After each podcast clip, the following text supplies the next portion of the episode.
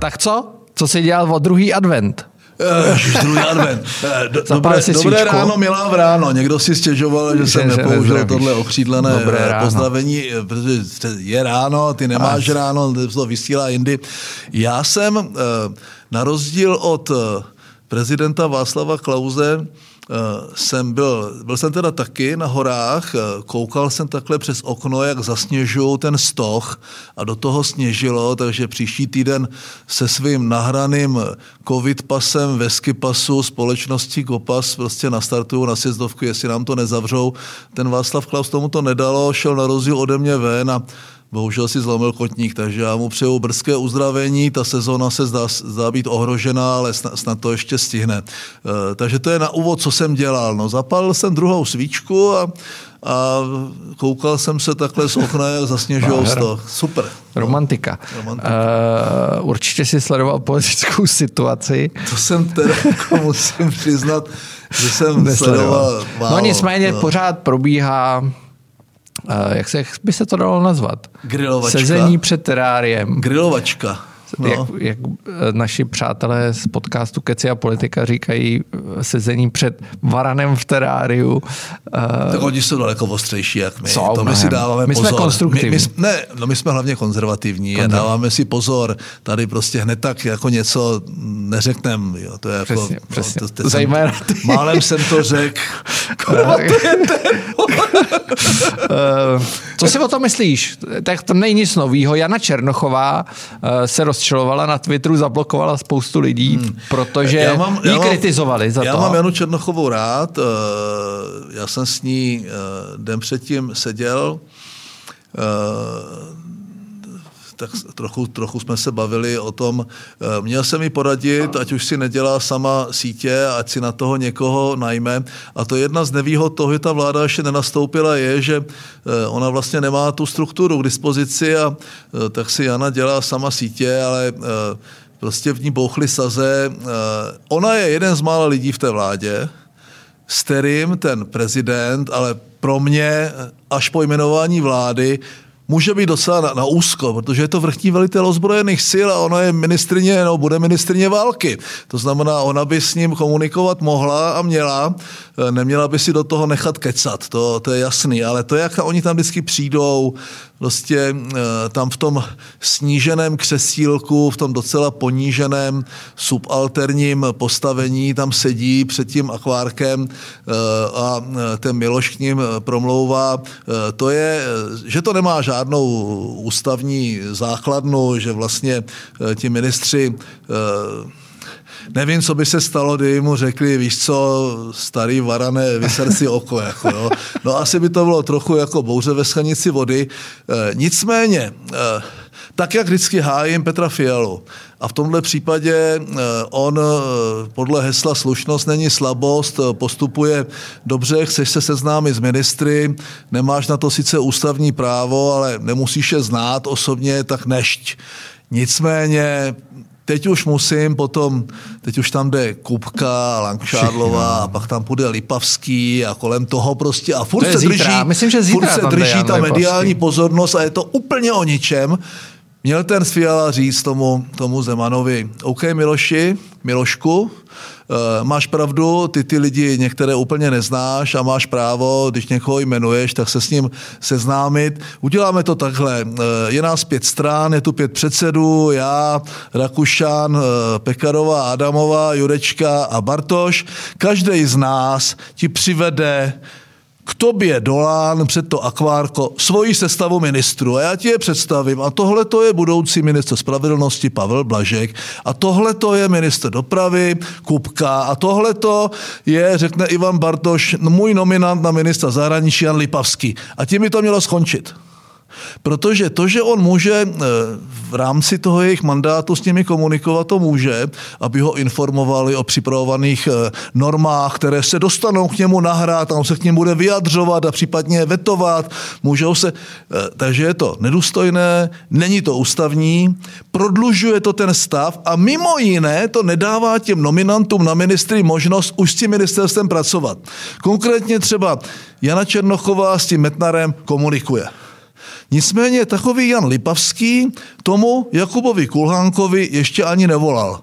No to mně připadá, že docela, docela špatně a je to jenom tím, že, ten, neví, že to ten Zeman uměle protahuje do třetího měsíce, už je to nesmyslné, od začátku je jasno. To znamená, aby ti ministři potom chodili a říkali, tak jsem byl pa, u pana prezidenta, je v dobré kondici, měl výborné otázky a já myslím, že se na ty otázky odpověděl dobře, že jsem té zkoušce obstal. Kurva, tak jsme u nějaké maturity nebo co, ty no, takže, takže špatně a do toho to je jakoby jedna rovina toho permanentního protahování. A není to jako cílem? Není to cílem přesně Může to vytvořit cílem. ten tlak? Zaprvé to vytváří tlak. Eh, ten, ten, eh, možná to, že to není milé ani Babišovi, ale ten můžete dělat cokoliv. Ten může prostě vyhlásit, vyhlásit ten stané právo, protože už za to nenese žádnou odpovědnost finanční, to už padne na tu novou vládu a taky to dělá. A má to ještě jeden dopad, který si málo kdo uvědomuje. Jestli je nějaká závěrečná tečka, kterou by si Miloš Zeman na závěr svého prezidentství přál, tak to je české předsednictví. Celé je naplánované nikoli do regionu a do Brna, do Ostravy a na hlubokou, jako to bylo za nás. Je to celé naplánované na Pražský hrad. Z důvodu nákladu, z důvodu logistiky a tak dál. A ten Miloš si to předsednictví užije. Čím později ta vláda nastoupí, tím už bude mít pardon, menší a menší šanci celý tenhle ten rámec, ať už, ať už jsou ty priority českého předsednictví a nebo, nebo všechno ostatní, včetně samozřejmě té logistiky, už to nebude moc změnit. Eh, může to být podružný důvod, ale eh, to bude velké finále, grand finále velkého Miloše a v tomto smyslu já bych řekl, že zlobí, že, že to je zbytečný, eh, lid to nechápe, protože lid nechápe vůbec nic a co co se jim prostě naservíruje, eh, tak to, tak to sežere. A novináři v tom hrajou samozřejmě obrovskou roli. Naskakují tady na tu, na tu grilovačku a, a teď se těch ministrů ptají, a co jste probírali? A kanál Odra, eh, Nisa, Jenisej, vole, jste probírali taky? A oni říkají, no probíral já teda úplně. No to, do toho prostě jak, jak eh, pochopili vlastně voliči spolu a eh, po splněné misi těch liberálních novinářů dostaneme do, do sněmovny ty dvě koalice, tak pochopili voliči spolu, že v rámci spolu zvolili ODS. To znamená, začínají se do ní obouvat. Jak ti lidi, co volili, to já jsem teda bych vás nevolil, kdybych tohle býval věděl, jako jo. A do toho ti novináři jedou a grillujou ty a ministry. Říkali, že Místo, stane. aby grilovali prostě ty lidi před těma volbama, což dává svoji logiku a já jsem vždycky trval na tom, eh, aby jsme přešli na britský model eh, a to je všichni kandidáti na, na poslance eh, projdou psychologickým, osobnostním a vědomostním testem to trochu o tom žertuju, tak aby eh, je připraven, není překvapen, ono se stejně nakonec dostaneš to auto s tím majáčkem a poděláš se z toho. Jo? Eh, málo lidí ustojí tu situaci toho přechodu do té nejvyšší politiky a eh, docela se z toho zblázní nebo potenciálně se časem zblázní, takže je dobrý o nich něco vědět a to se, to se asi děje, děje se to asi málo. No a teď ti novináři se rozhodli, dobře, odstřelili jsme Věslava Michalíka, nebo se odstřelil tak trochu sám, tak si našli jakoby nový cíl a teď píšou ten Lukáš Valášek a Mikuláš Minář, e, začínají a, a transparent, transparentní inscenace se prostě opírají do toho Pavla Blaška. E, si se na něho nic nemají, ale jedna paní povídala, že je v té stoce, no není. Je to Don že, Pablo. Je to, že to je Don Pablo. Víš, kdo vymyslel tu přezdívku? To nevím a mě říkali... Žít Brno.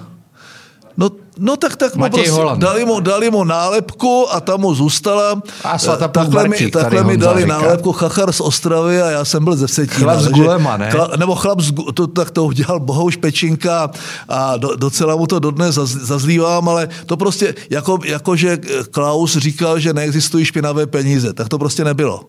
Bylo jako a teď, teď to žije si vlastním životem a oni říkají, no neměl, jestli jsou takové pochybnosti o něm, sice mu nikdo nic neprokázal, nedokázal, nikdo ho neobvinil, nikdo ho nestíhá, ale je to celý divný a nám se nelíbí, tak ani vám by se neměl líbit. Milí čtenáři, posluchači a do toho ta transparentní internacionála a tak dále. Je to děsivý. Uh, už to ukazuje, že ten liberální mediální svět, když splnil svou misi a jakoby odstranil toho Babiše a dostal tam ty dvě koalice, tak z těch pěti stran v té koalici jim v některých ohledech vadí lidovci, že jsou konzervativní, a vadí jim samozřejmě ODS. No a teďka jako střílejí jakoby do, těchto, do těchto lidí. Mně to připadá docela, docela nechutný. No.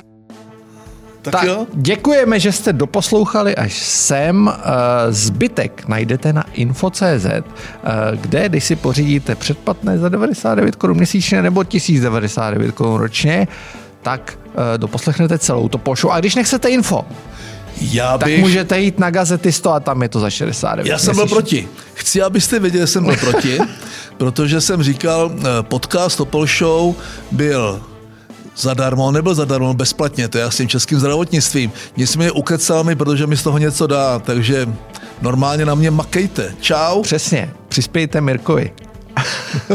na důchod.